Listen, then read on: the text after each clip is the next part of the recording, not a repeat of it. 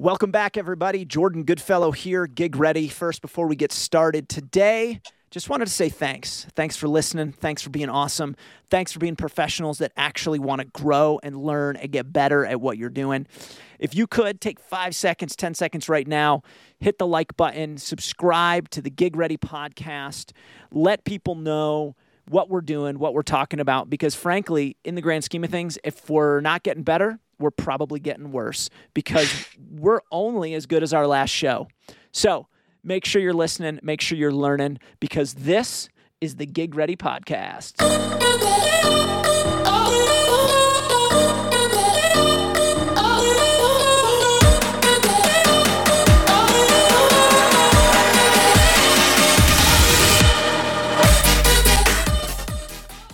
This is it. Jordan Goodfellow here, Gig Ready Podcast. Joe Mack standing on the other side of the camera. Joe, how you doing? Thanks for being here today, buddy.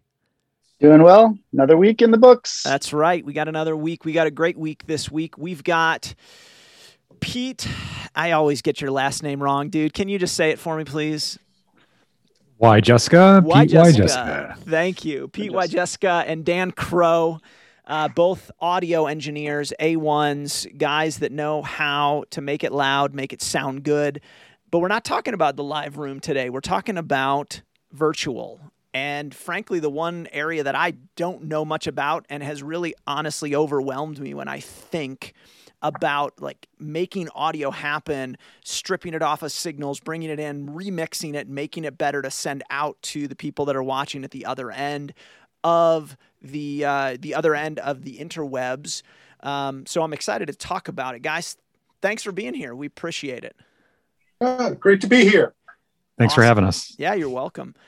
So we've moved out of the ballroom, at least temporarily. Uh, soon we'll be moving back into hybrid, and we'll talk about a little bit of hybrid. But um, how has moving out of the ballroom changed the way that audio now has to be executed for events? What has changed? Let's just start with the nuts and bolts of it. Dan, what do you what do you think? Well, for me, uh, it takes about 80% of what I had been worried about in the past out of the equation. Um, so, all the stuff having to do with the rest of the systems, audio uh, in the venue and acoustics um, and speakers and speaker placement, all that's um, uh, allowed allows you as an audio guy to concentrate much more on um, on the simple part of getting, or the complex part of getting a signal um, and getting it clean and clear and getting it where it needs to go. Um, all of the other things with a show um, with are pretty much the same. Com becomes incredibly more important. Um, uh, microphone placement um, becomes much more important. Um, and you want to keep things stable. Um, keeping track of loudness, where in a live show, you, you could be loud, it could be quiet. You have to be much more consistent. Yeah. So much more attention to detail, but um, thankfully um, you've got the space to do that because you're not worried about um, the you know 3,000 attendees or 100 attendees. Uh, you're worried about the one presenter or the group of presenters or making sure that the signals coming in from um, uplink or downlink are all good. Got it. Okay. Pete, what do you think, buddy? Um, I mean, how has it changed? well, yeah. I mean, as Dan said, uh, it's similar, but not exactly the same. It's, um, you know, some of the challenges that we are well established and that we're used to, we don't have to deal with anymore. Um, and so we went from an industry that was very mature and in knowing its challenges to uh, a form of work with very little known uh, snags. And so the audio departments in general have had to really adjust uh, their workflows to accommodate uh, these shows. Look, they're not broadcasts. They're not ballroom corporate shows. They're not uh, a musical event. These are, you know, being produced by mostly producers that have produced live shows with audiences. So they are bringing that live element into a broadcast scenario. So your normal kind of TV mixing workflow doesn't work. Your normal ballroom mixing workflow doesn't work. And so uh, you know, there's a it's a it's a it's a meld between all of the different workflows of mixing for the types of events, but also the positions. You know, monitor engineers have generally done pretty well at these shows because it's tons of different mixes going everywhere. Um, and if they're in ear monitor mixers, they have to be pretty consistent. Um, with intercoms, intercoms have to be probably the number one thing on these shows that's uh, you know besides internet uh, in terms of importance and the time to advance the intercoms correctly is probably double a live show because you can't just walk up to somebody and say hey give me that button on your pack it's and when there's an issue the you know the td can't walk over to the projectionist to ask why a projector went like it's all everyone's remote and so you know those communication lines have to be uh, uh, defined, you know, um, pretty well, and you know, boundaries have to be put in for people to be able to communicate effectively. Gosh. So, so, so, what are the what are the biggest mistakes that you're seeing companies make with digital virtual audio? Dan, do you want to take that? Well, uh, you know, I think most of the people that I deal with are pretty, they're already pretty savvy. Um, uh, the harder, I think the harder thing, it's all more content related. How uh, making presenters um, comfortable enough to actually um, not look like they're just looking on a Zoom call. And to, um, so what audio can do to help that is, is, um, is try and make the audio part as seamless as possible. But that's, it's really um, uh, yeah I, mean, I don't know um, that's okay and maybe they're yeah, not yeah. making i mean maybe they're not making mistakes and that's what we want um, or, or maybe it's just that you know well you guys... yeah I, I, guess i would uh, to go back a little bit i think for me um, there hasn't been one standard setup so um, there's been um, there's for me, there's been a high learning curve uh, because um, things uh, like UnityCom, um, RTS interfaces have become so much more important, and it's hard to stay up on. Um, and the equipment itself. Um, one of the shows I did was in a small studio, um, and it and the audio was done through a Ross Carbonite Ultra switcher, um, which allows you to control the audio um, but it, you know, I had to do a lot of homework to figure out what I could actually control. Um, talk with video engineers to figure out how it actually worked. Um, so that, um, but in terms of the overall um, audio, it, it was it's it's the same. It's the signal flows remarkably similar. Um, things like compression and loudness become more important but all the basics are are much the same. I think um, audio in general is probably more similar to what it was in the past than for any other department. Huh. So, Pete, do you have any do you have any other thoughts on that? Yeah, I mean, I, I agree with Dan. The workflows, you know, if if you're mixing a show in a in a in a ballroom and you have records, those records are now your main output rather than the PA you know, or or um, or uh, an internet output of some sort. I mean, the mistakes I've seen people make, honestly, the two biggest ones are uh, assuming everything's okay. You know, in live, we're able to sort of adjust quickly, and there's a, a little bit of acceptance when when you get into that first technical rehearsal if something's not quite right um and you know people can run to the rescue and fix it and um, also from day to day, I mean, you know, the routing's a lot the same, but there's more of it. And so, you know, double checking, um, like for me, double checking my work, I do that all the time. And every time I do it, I find one little thing that in two days it might snag me. And it's not, it's just, there's just so much. And, Um, so that's number one. And then um, uh, just the pre-show kind of lead up and setting expectations and just kind of trying to understand what type of show it is, and then setting those expectations for the presenters or for the clients so that they walk away feeling like they receive the show that was presented to them. That seems to be one of the bigger kind of hurdles, uh, you know, from start to finish. I just jump on, jump in on that and say that's there's been a lot of shows that I've done where people know exactly what they're doing and what they want, and there's been some really people that ha- aren't in our business are trying to do um, shows that they're not. None of this is um, something that they're comfortable with or know how actually works.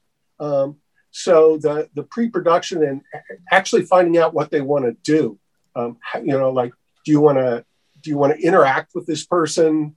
Um, do you want to see slides? Um, the, the the client has to rethink what they're doing. Um, and the sooner we're involved in that, so we can figure out how many microphones, what kind of, you know, what, how stuff's going to be backed up, how is it going to become inbound, how is it going to go outbound. Um, so there's a lot more pre-production um, uh, involved, um, and uh, and a steeper learning curve as as equipment varies from project to project. Yeah. Um, is it is there i mean of course there's a lot more ip based equipment. Dante um, you know uh, lots of Riedel panels lot you, you t- we're talking about unity com. Um, are you still using a lot of the or any of the connectivity that you were before from a copper standpoint? Or is it just network cables everywhere buy 2000 feet of network cable before every show re-terminate it all plug it all in you know make sure it works check those connections and everything's digital now and or not digital but everything is is ip based completely? I think it depends on the project. Um, a couple of them have been really really standard. Um, and a couple of them have been all over Dante um, till they're outbound. Um, and like the Ross Carbonite switcher, um, there's no audio connection at all, really, because uh, it's all coming in HDMI. Yeah. Um, uh, so both the audio and video are coming in. There are no time sync problems because it's coming in uh, all as a HDMI signal. Um, so it's been different every time, but I would I, I would say there's not a standard um, uh, in any way. Um, yes, so the wild west. Person, you have to be you have to know a little IP. You have to you know you have to be ready for what's what's going to show up. How do you? Pete, what, you you brought sorry you brought up a great point. It it really is the wild west uh, when it comes to producing events. Um, I felt like there's been no right or wrong answer. Everybody's come up with their own solutions to very unique problems. Um, uh, what tell us tell us more about you know how how that that ability to to not have any rules has helped you or hindered you. Uh, hmm.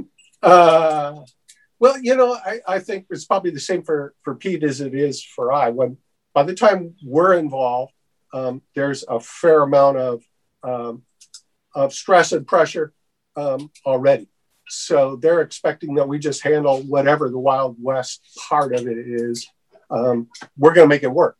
Um, and, you know, I think you can see that um, by looking at anything that you're, any content you're, you're looking at on the web these days. It goes from really bad, you know, uh, a guy with a guitar um, making a few bucks uh, through donations on a, on a website to really high end production. Uh, and, every, and but it is all the Wild West. There's no one one mixer um, that's that um, seems to be uh, better than others. No one video switching um, system. There are a lot of proprietary systems out there, in, in as opposed to your standard Zoom. Yeah. Um, so uh, it's it, it's just it, you, you got to be ready. Yeah, and back to the mistakes part of it. One of the actually the largest, most detrimental mistakes that uh, various people make in the in the hierarchy chain, or have made in the past, is assuming that the show is the same, or assuming that oh, it's the show that happens every quarter and it's a, all exactly the same way. Well, yeah, it was exactly the same way when we did it in person, but you know, like all the ones that I've been involved with that have been the same show, every single show has been different in one way or the other.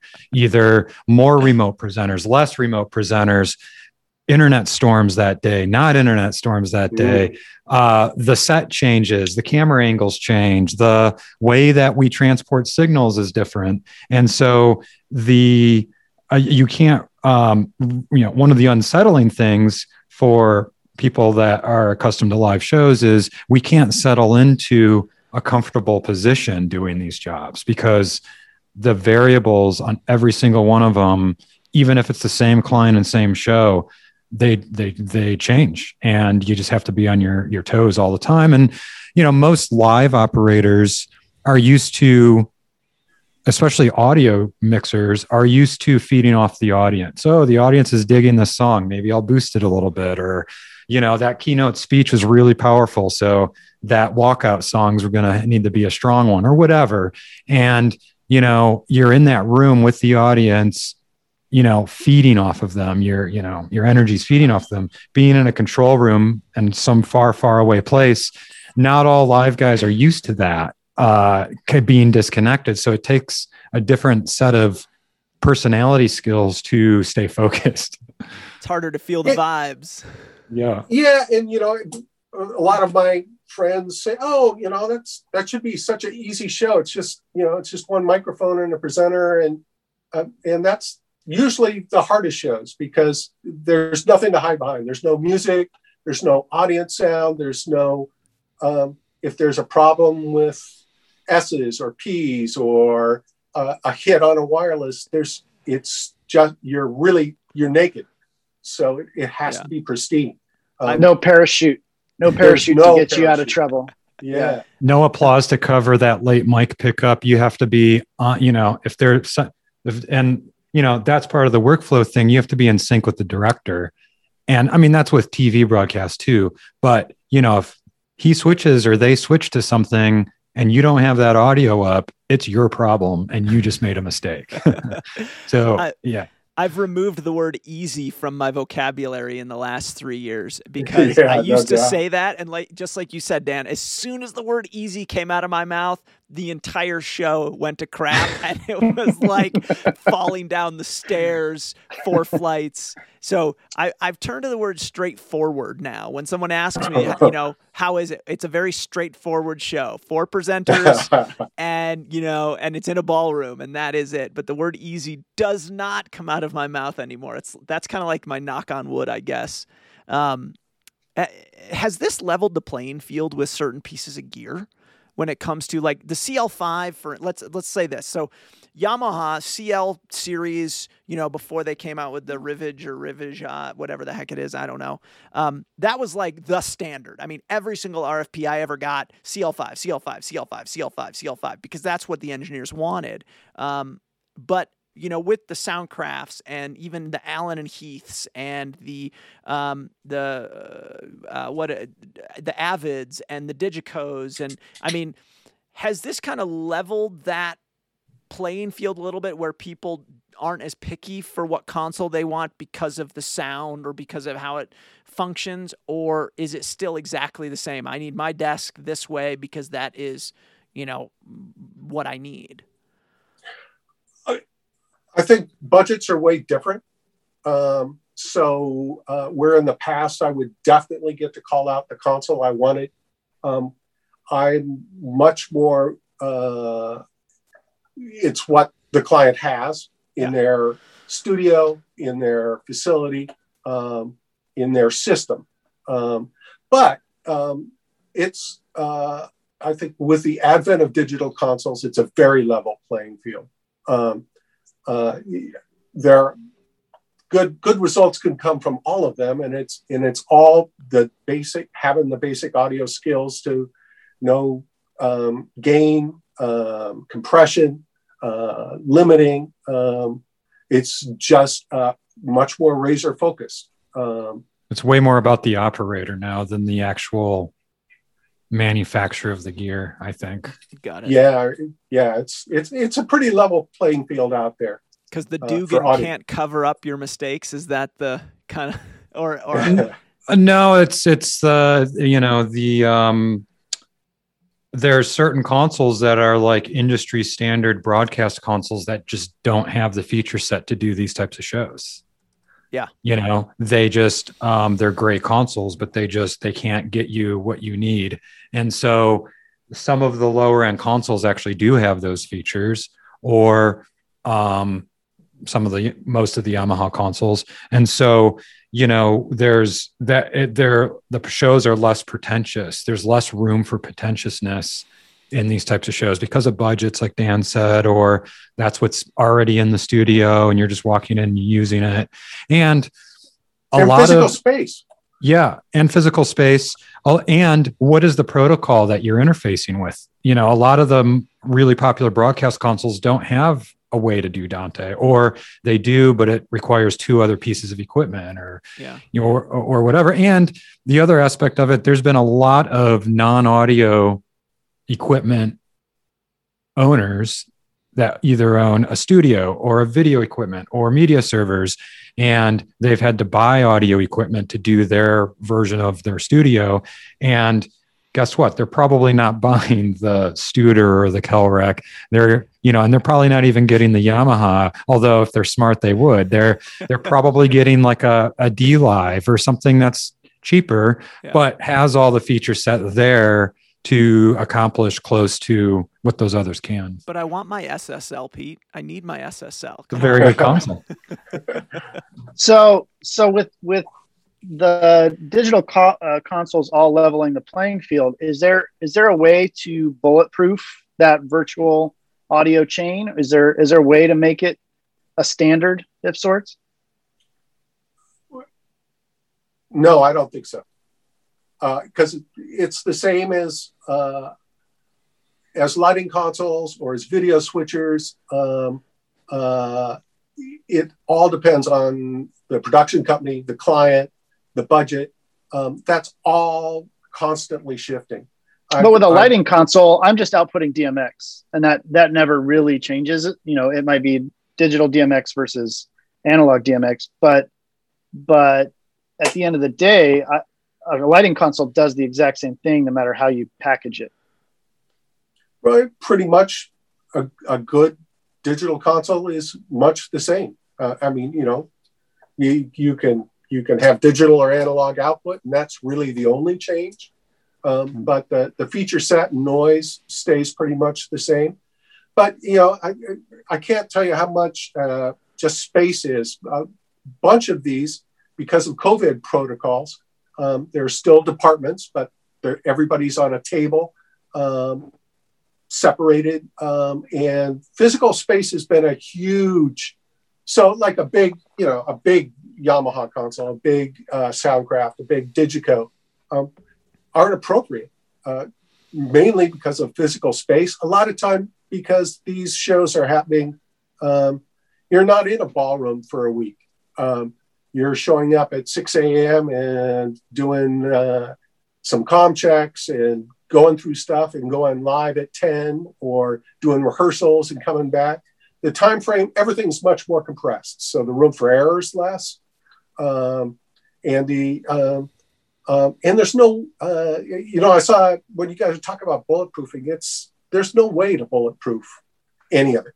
Um, you can just have the best gear, uh, the best equipment you possibly can, and go through it um, and go through your part of it and understand your part of it as best you can. Um, but um, if if there's a way to bulletproof, it would be would be very wealthy. Well, I'm just wondering if there's an opportunity there that that hasn't been addressed, or or somebody hasn't invented that mousetrap yet.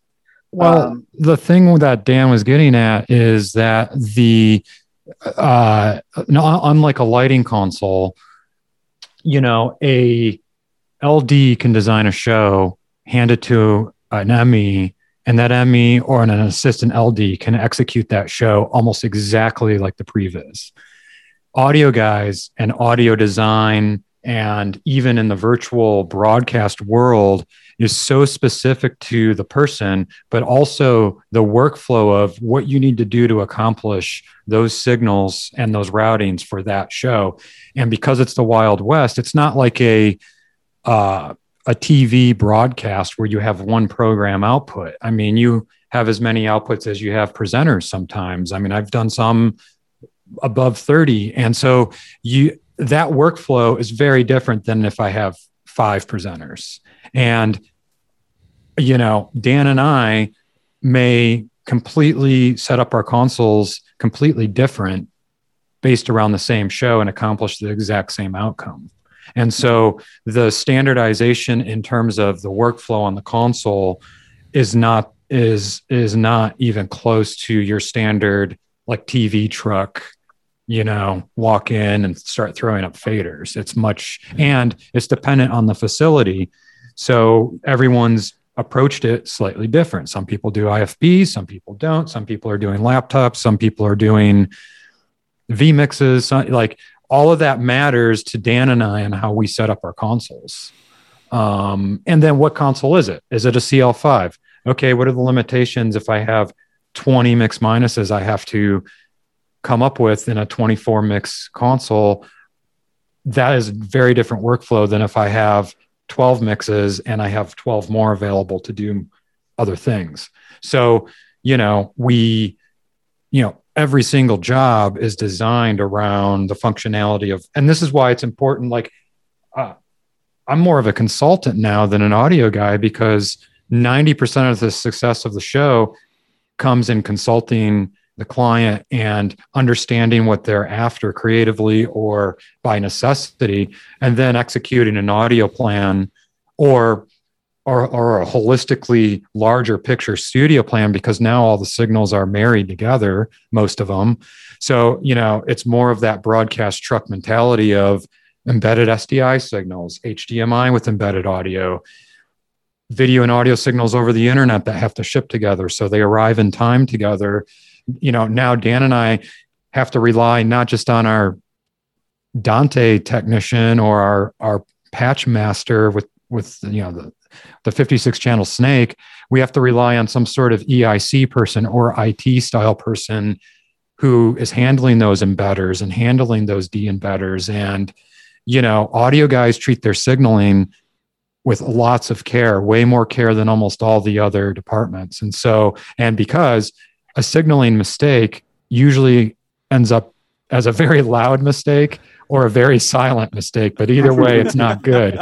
And in some in some instances, um, we can get fired over it if that microphone signal goes to the wrong place at the wrong time. That is not that is not a pretty yeah. scene. So, so we are very protective of that. So it's interesting you mentioned mixes and DSP on a console. I mean that follows a lot in line with video where it's like when people call me and ask me about an E2 and the capacity and how many pixels and how much outputs and you know can I do you know if I if I cross over cards what happens and what do I lose in resources and how do I I mean so there's a lot more planning than you can't just throw a CL5 at a show and say oh yeah it'll be fine like you know I, I've got my you know my fold back I've got my downfill I've got my front fill I've got my outfill I've got my main PA and then I got two monitor mixes and you're like, oh, I got room for days. So now you're looking at mix minuses. How much DSP do I actually have? Am I maxing those things out? Um, that's a totally different. I hadn't even considered that idea within because I'm always thinking, oh, it's console. Just throw, send the CL5. It'll be fine. Um, so if they are uh, we're working through all of this stuff dsp have you ever run out of dsp and had to be like oh i need a sidecar console or stuff like that now with all the mix minuses and everything else that you're running not doing broadcast um, or virtual shows um, but definitely in in uh, uh, rock shows okay because uh, you use um, lots and lots of plugins and you can uh, you can max out can max out a console pretty easily on some of the larger rock shows. Um, but in terms of mix minuses and even um, you know 64 channels of Dugan, um, that's that's easy to do uh, without needing a sidecar. Um, okay.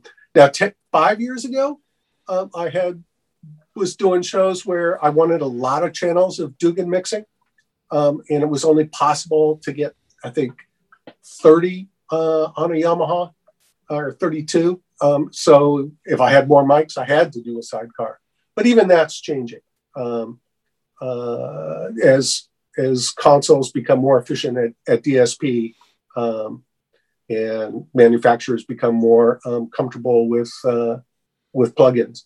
Slightly uh, unrelated question, real quick. Why are audio consoles built in groups of eight? I have no idea. I just I just thought like 8, 16, 32, yeah.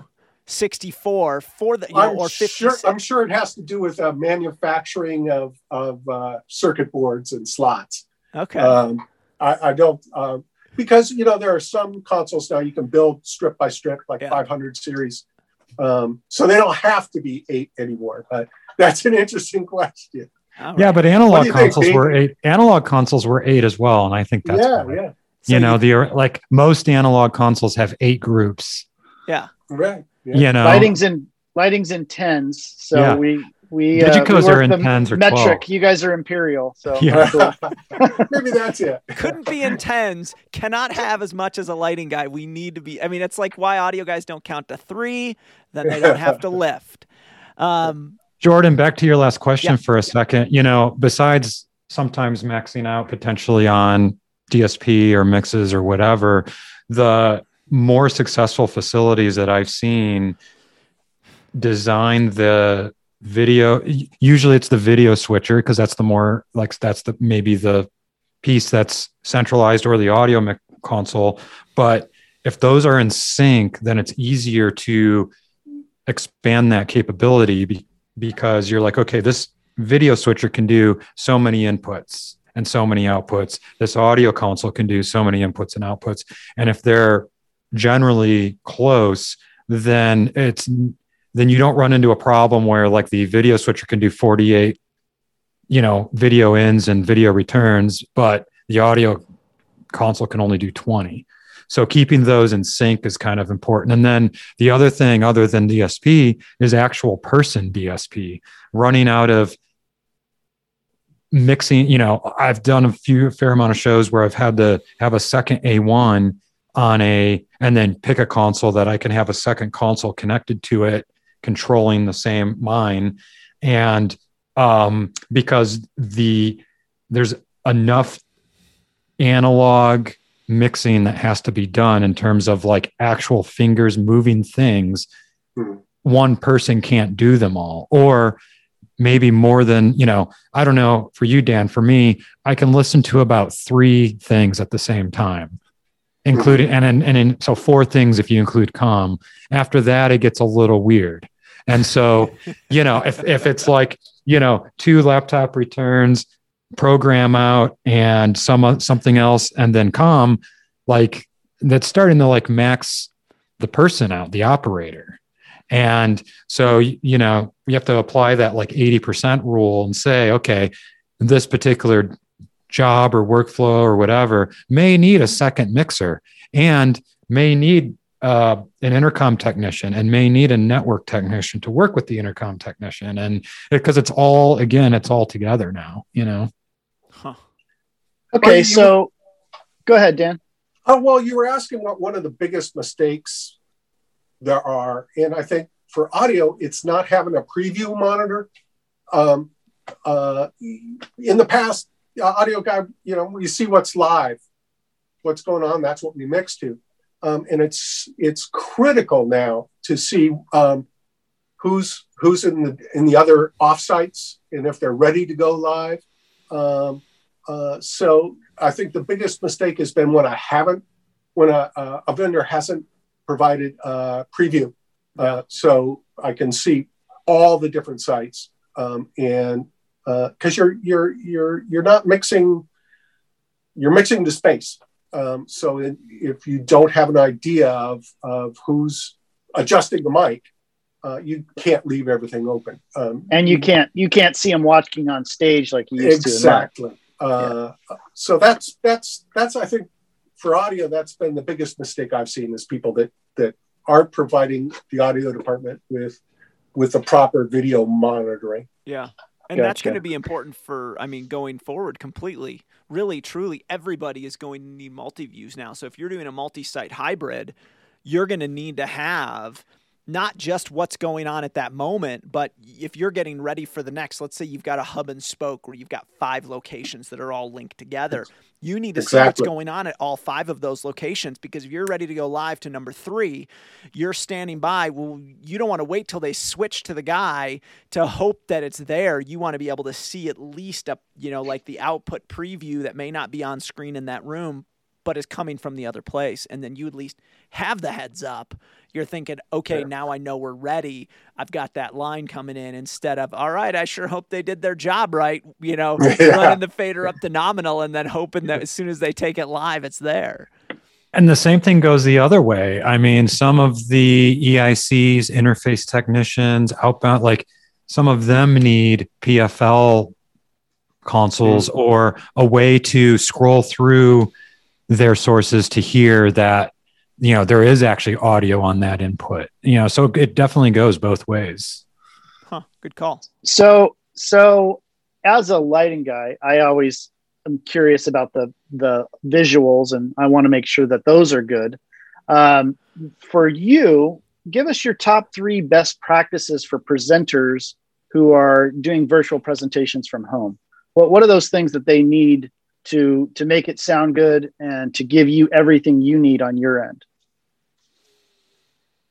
Well i, I think there's really only I, I, think the biggest single thing and it's not an audio thing at all it's a, a viewer preference um, and a viewer engagement and that is where the eye line is. Um, i've noticed between doing a bunch of these, depending on the director and their um, knowledge of how to get a good eye line um, makes all the difference. It makes it makes you feel engaged or not. Um, and I think if a presenter is feeling engaged um, and can see that that they they look engaged, they present better, stronger. Um, other you know, other than that, um, obviously you don't want anybody speaking in a noisy space or uh, a big echoey space and you you want them to observe good microphone um, etiquette and good microphone technique. But for me um, I, I, see so many music videos so many corporate presentations so many zoom calls where the, the eye line's wrong um, and that little difference is is it kind of transcends audio video everything. It, it changes uh, it changes it from looking to an amateurish production to oh wow this is this looks awesome. And uh, it's it's amazing because I've in the course of doing these uh, really has changed how I will be looking at doing audio when we go back to live. Uh, just because you now understand that that where teleprompters are. Um, is has really been wrong for a lot of live shows because that's it's creating the eye line that's wrong and not a lot of people get it. So it's not an audio thing but it's kind of my pet peeve. Hmm. so yeah teleprompters are going to have to go in the back of the room. Like we're going to be doing 86s and 90 inch monitors back by uh, back sitting by cameras now. Good point. 100% yeah. you were going to say pete no, I uh, absolutely with Dan. I mean, you know, we were talking about how important lighting is with these webcams too, and so you know, but you know, the the way they look is important. The present the way the presenters look is important, but people tend to tolerate the way you know bad visuals more than bad audio. Like if the audio is bad, probably they're going to sign off or mute it or something. So, you know, there those three things are very important. Audio, framing the shot with eye line and the lighting, but you know, the audio, you know, is I got to put it slightly above everything. but but yeah, exactly. People go to listen to the keynote, not watch it. but no, the um the three things wired internet number one, absolutely, absolutely thing wired internet. Um, and um, along with that, tech checks a couple days in advance at the lo- actual location, and if the internet's bad, then backup internet deploy backup internet. Um, and then after that, uh, you know, quiet room, as Dan said. Um, and then, uh, you know, this goes with the with the the the tech check day, but you know, tech checks with the platform, day of the show, if possible. You know, yeah, I can't tell you how many tech checks day before the show, two days before the show, morning of something's completely different with the connection with you know this is this is let's be clear this is specific to remote presenters usually at their home maybe at their office. Got it. When you i know, was i was watching the uh, the grammys the other day and i was shocked at how many times they went to uh, somebody accepting you know their award and the audio was like the torture droid from Return of the Jedi. I mean, he was just like. I suspect that there was probably a different problems in the internet. But. yeah, it was it was uh, it was pretty painful to watch, and I can't imagine being in in your guys' shoes. You know, having to watch that. You know, how do you how do you deal with with that, and and how do you work to make it better on your show so that doesn't happen? It's all about testing and just really, you know, I've done some shows with uh, some pretty high end um, platforms or systems or whatever. Um, an example of that might be like Clair VLA, and um, they have to be stress test. The clients have to have stand-ins, and the exact number of stand-ins that you have on show day di- you know using the platform or using the system because all of these things are cpu re- cpu you know reliant and they're all computers. So it's you know the amount of cpu used for four people dialing in versus one is different and that affects the way you know if we're using dante chances are it's dvs which is software that's relying on the cpu so the computer sciences part of these virtual shows have, you know, people who understand that have been a little more um, helpful in, you know, the the bigger picture of having an event going well. Because in that case, like the Grammys, maybe something wasn't stress test or load tested in terms of like the CPU and the system, and you just never know. Um, so that would be my my answer and and and the client understanding what it takes to have the pipelines work at maximum bandwidth. Um, uh, you know, there's there's different levels of Zoom, um, and you you pay for for better quality for better bandwidth, and it goes with the proprietary proprietary systems. Um, with your internet connection, with having an IT guy on site, um, uh, is become critical. I mean, it's it's it just sinking faster than than anything. Um, and that's a positive coming out of this. Is I mean, I you know Jordan, you saw on some of the stuff before COVID. Um, we I started doing this on lar- really large events, but you know, coming out of COVID, it's no longer an argument. There will be an IT guy and either they'll be shared between audio and video or if it's a big enough show each department will have their own yeah for sure and yeah. there's no way going forward where that's not going to happen like that that will happen they might be doing double duty they might be the pa tech you know they might fly some pa and then go do networking but like you know and depending on the size of the show like i said and so the a2s that can do RF, throw a couple mics on somebody, and potentially, you know, for your medium to small size show, those guys are going to get a lot of work because those expertises are are going to be needed going into these venues and you know dialing in remote, you know, as we do these like weird hybrids. Yeah. So then, what? Uh, glad you brought up positioning within uh, virtual hybrid, all of that.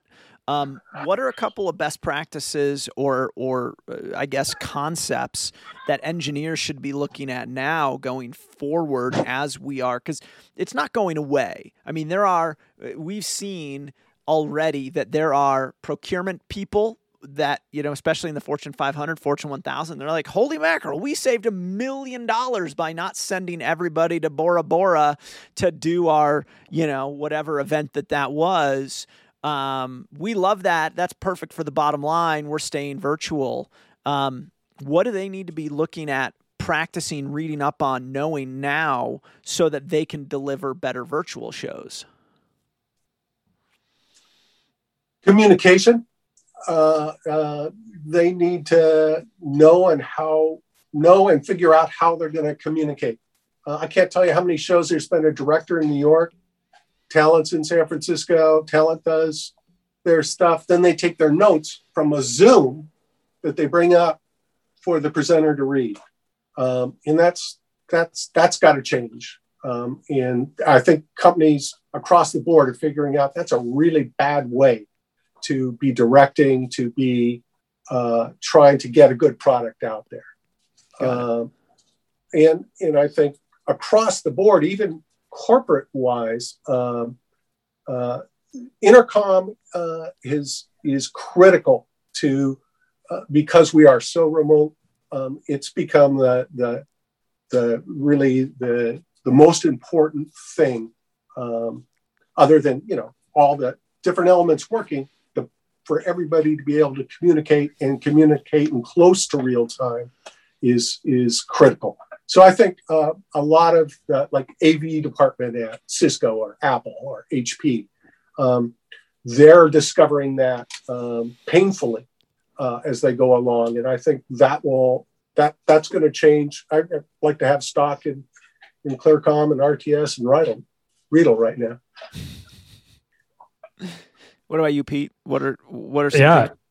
Intercom, intercom, intercom, and us as sound designers, you know, um, need to help. I think consult our clients to you know, like lighting guys, you know, with the angle of the front lights, you know, intercoms like, let's talk about how we're going to communicate on the show. Is there an internet broadcast portion of it? Is there not?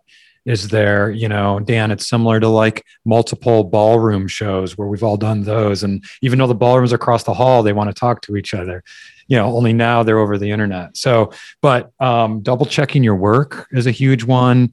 Um, like i said you know with these shows things change so much. So keeping organized you know live doc paperwork pat sheets signal flow diagrams because you know you might be you know that one video channel you know, has to be tracked by audio, someone from video, and usually an IT person of some sort. And if there's two sites, they're doubled up. So that's six people at minimum that all need to have, need to know that camera one is on SDI one and SDI one is carrying audio channels one through four or whatever. So all of that needs to be in a centralized location that everybody can can look at. So paperwork, um, and then because of the multiple sites, trusting the team that you're working with.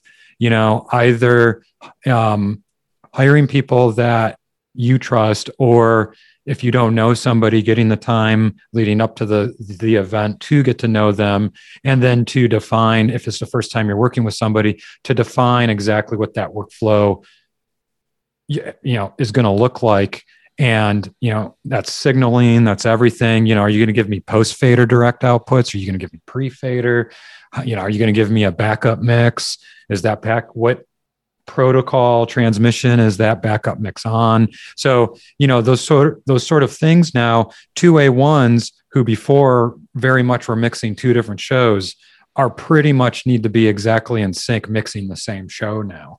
And so um you know all of that this, and this goes back to pre-production like we talked about a little while ago. I mean it's this is all about you know the pre-pro and uh, the planning. And you plan not because that's what you're going to end up doing but you plan so that when the changes come down the pike you know exactly where to go with those changes. Uh, because like these shows always change during load in they are there's always something being added or whatever it's such a different world you know maybe five years ago you'd you'd hand some stuff off to video. Hey here's my two record feeds. Here's your monitor feed. Here uh, i'll take the playback feeds. Um, very little contact uh, between the departments. Um, and i think that's I think that's going to be a, a real plus going forward. I, I'm, um, I talk more uh, with EICs, um, and if we're not on the same page uh, going into it, um, then there's there's problems. So pre-production, and um, and I think it's it's this has brought some really cool stuff out. Um, this whole COVID having to do stuff virtually has brought some real skills forward. Um, and made departments work closer than they than they ever have, which um, for a variety of variety of reasons we haven't done in the past or haven't done it very well, um, and now it's essential. It's just it's critical. I well, know, I 100% agree on the com. Uh, you know, it's it's always been a bugaboo on any show. If your com doesn't work, the show doesn't work you know you, you, end up you end up failing nine times out of ten if your com is not working right um, and I, I'm I'm really interested uh, to see more about what how systems like Unity, um, that virtual uh, com, and and how they progress moving forward because I think that's going to make things like loading in a um, a rock show, for instance, way different. You know, rather than you know screaming into a, a pendant on your shoulder, mm-hmm. being able to just talk like I'm doing right now and and talk to your your team and only have them dialed into your system um, is is really a unique thing that I think uh, I'm excited about moving forward. Um, since we've discussed all that, what are the things that we don't know that we don't know for for our future of doing audio and in the virtual and hybrid world? The tough one. I, I, I, think the thing we don't know is is you know you, you were talking about standardization earlier, and I think someone is going to figure out a platform that is really compelling that makes virtual work. Um, I know uh, PRG, uh, Clair Brothers, uh, uh, a bunch of people have come close to figuring out how to make interaction and the actual presentation compelling but we're it's still it's still basically a, a, a, glorified webcast or zoom call and i think what we don't know is who's going to figure the piece of that puzzle out and what that's going to mean um, but no i don't think anybody's figured it out yet so that's what I don't know, and I'm I'm I'm I can't wait because um, I would like to see really compelling broadcast and online content. Does that mean breaking it out of? I mean, are we talking VR, AR? I, I mean, I'm not. I'm not. Sh- I, I think that maybe parts of it. I don't. I don't know, but but I know it's it when somebody figures out what that compelling piece is, it's it's it, it, it will be a, a, standard pretty fast. Yeah. Um, and there's a lot of people, you know, trying to trying to figure it out. I just don't think we're anywhere near there. We're in the very early stages of figuring this out. And it's so hard because that compelling piece is getting together face to face. Yeah. Right. Yeah. Having drinks at the bar, shaking hands, hugging. I mean, like when we get on show site, what's the first thing you do? You go around and shake hands and hug okay. all the all your friends. Oh, can't you wait. Yep. Yeah. And and I think that's the that, you know, Dan, you're right. Like that's the biggest piece that's missing is that getting together. And I don't know that any of the screen solutions can really replace that. Like avatars, you know, it's not right. You know, I don't know.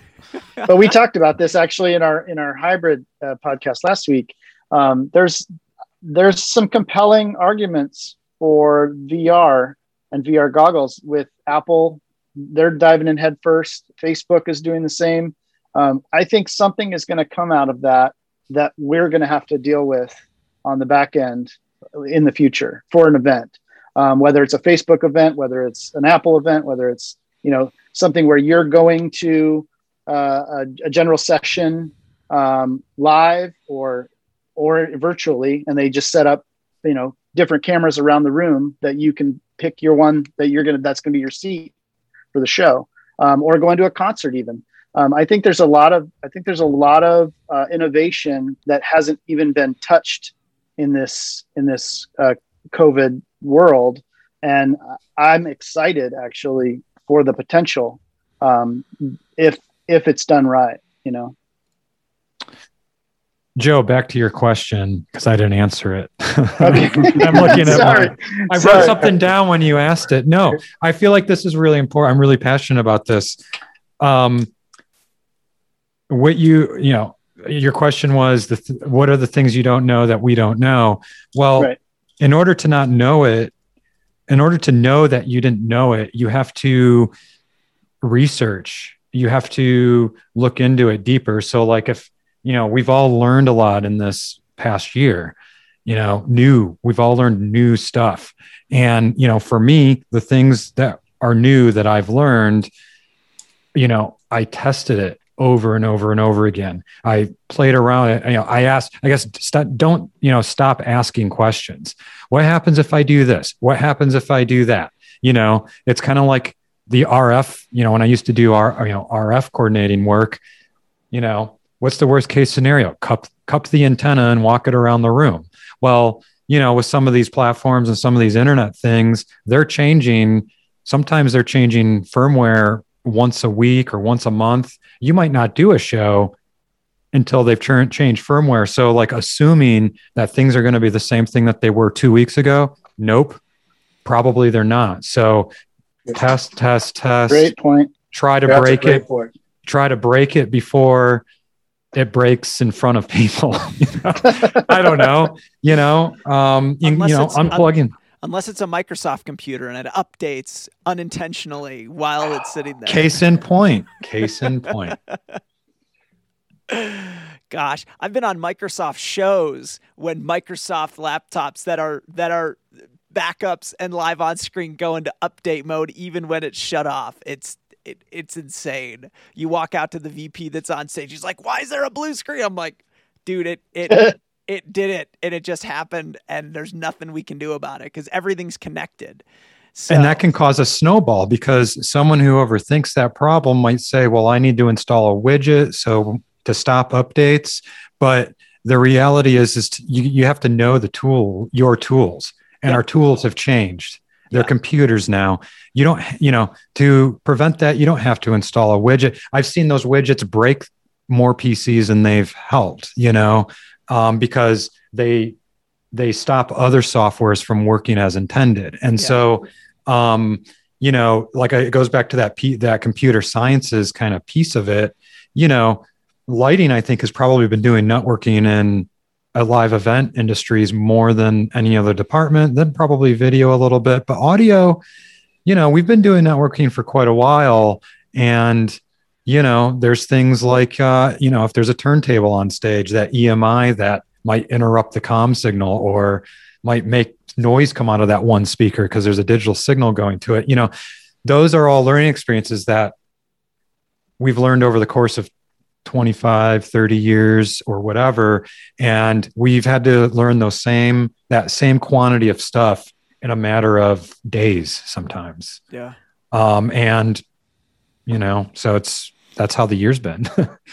Yeah.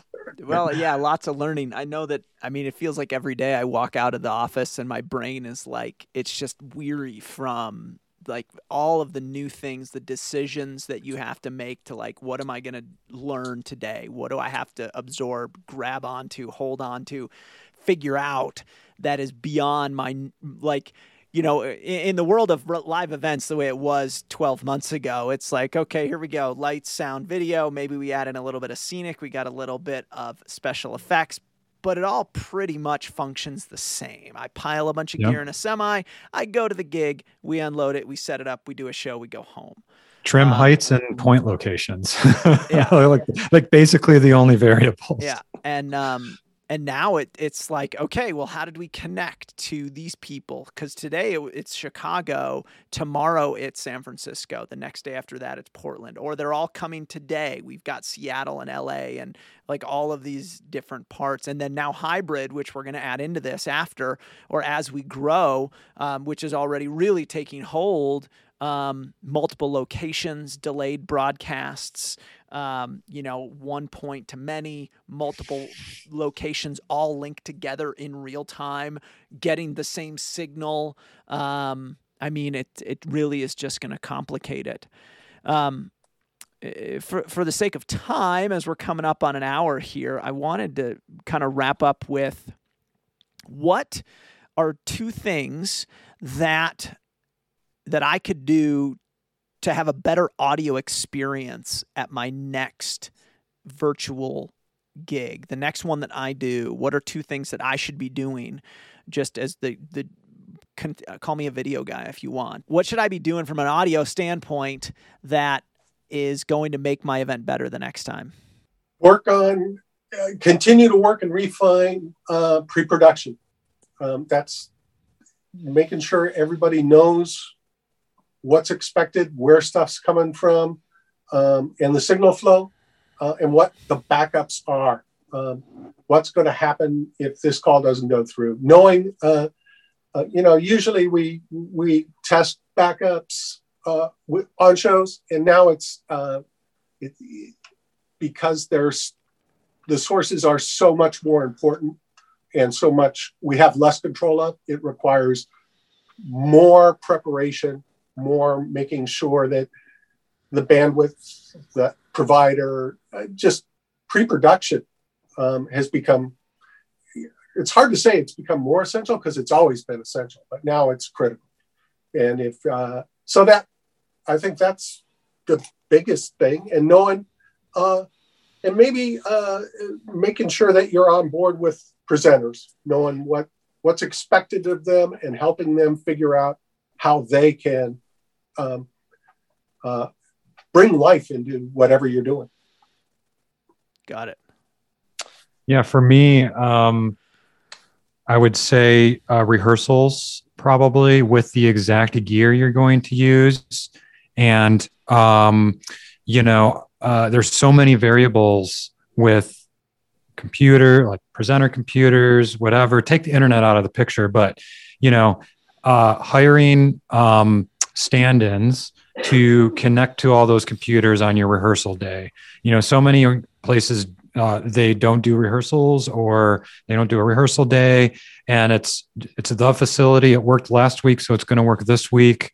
You know, it it might, but it also might hmm. not. And if you have different, um, oftentimes you might have different uh, operators, and so that rehearsal is as much for the operators or the show caller or the producer as it is the equipment and the workflow of you know how that particular show is going to do go. And the same team might do two different shows and that workflow and who follows who might be completely turned on its head depending on you know the creative direction and what's actually desired out of it. And then the willingness to say you know the consulting role, there's a nice way to say something's not going to work. I mean, I've I've had to say it over headset, you know, that thing we wanted to try, you know what, I'm listening to it now. It's it's not going to work. You know, we could talk about why later, but we shouldn't we actually shouldn't do that thing.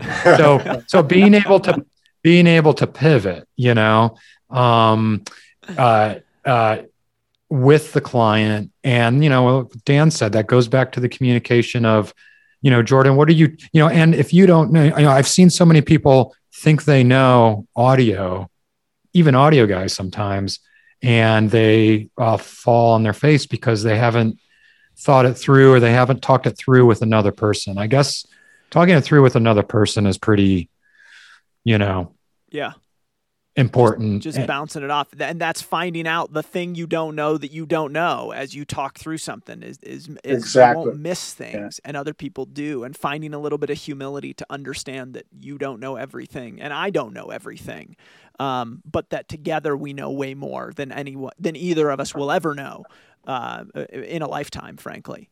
Um, uh, I would say that the humility through the whole thing is going to have to be a huge point that yes, we won't talk about it per se, but it's very important. You know, I have to understand that I don't know it all, which is why I'm asking these questions. I'm saying, holy, like, holy crap! I, when I think of audio, when it comes to the virtual side of things, my brain just starts to like melt, and, and it really does because there's so much more complication. It's not like a Zoom where I can just dial in and we just talk and whatever. But to me, like you said earlier, Pete, the audio is so critical to how people receive what they see. That's why broadcast sounds good, sounds the way that it does, um, is because audio is important. Joe, yeah, and you and you see what you hear. You know, if there's if you're watching a band and the mandolin isn't that loud in the mix, and you look at the mandolin or the director cuts to the mandolin, you will hear the mandolin even if the mixer did not turn up turn it up because you you want to hear what you see and you want to see what you hear. Yeah, that's very true. No, that's a great, that's a very, very good point. Um, Joe, final word. What are your thoughts, dude? Um, I I go back to uh, Dan's takeaway on communication. I think I think coming out of this, um, we as event professionals are going to communicate better um, because because of this experience. Because audio now needs to talk to video a little bit more um, when we're doing a hybrid version. Uh, lighting is definitely going to have to talk to video more because of of four camera. Um, and I, I, think I think the overall um, positive out of all this is going to be that that the communication between departments is going to go up exponentially as we as we roll into to live slash hybrid events. Yeah, that's awesome. Well, we'll keep communicating. And uh, guys, thanks for so thanks so much. I know we went a little over today, but uh, really great discussion, learning a ton. Um, I mean, the main theme communication, talking to each other, telling each other exactly what we need, how we need it, and how we can accomplish the tasks that we have at hand. So we'll keep talking, we'll keep doing things. And uh, Pete, Dan, thanks for coming on. Really appreciated it. Your guys' knowledge uh, my my really truly is fantastic. You guys know what you're doing. We love having professionals here that are great at what they do. So thank you so much. And uh, Joe, as always, great questions. Thanks for jumping in, asking them, and uh, keeping us on our toes. So guys, we thank you so much. Joe, next week let's talk. Uh, let's do lighting. Um, I think it's a great topic to discuss, and we'll have a lot of great things to go through. So next week we'll talk lighting for virtual events, and then Pete and Dan can listen in and, and get better at making things look good. Let's awesome. hug it out, guys. hug it out. All right. Thanks, guys. Hey, well, have a great day. Much. And uh, we'll talk to you next time. Okay. Take care. See you. Thanks, See ya. Bye. Wow. What a great day today. Can you believe that we can actually get better at what we do every single day? I love it. I'm so happy and so proud of the professionals and the group of people that I get to work with, just like the two guys that you heard today. Listen, we'd love it if you'd go share with your friends, tell them about Gig Ready, let them know how we can help them become better professionals as well as make you a better operator each and every day. Have a great one. We'll see you next time.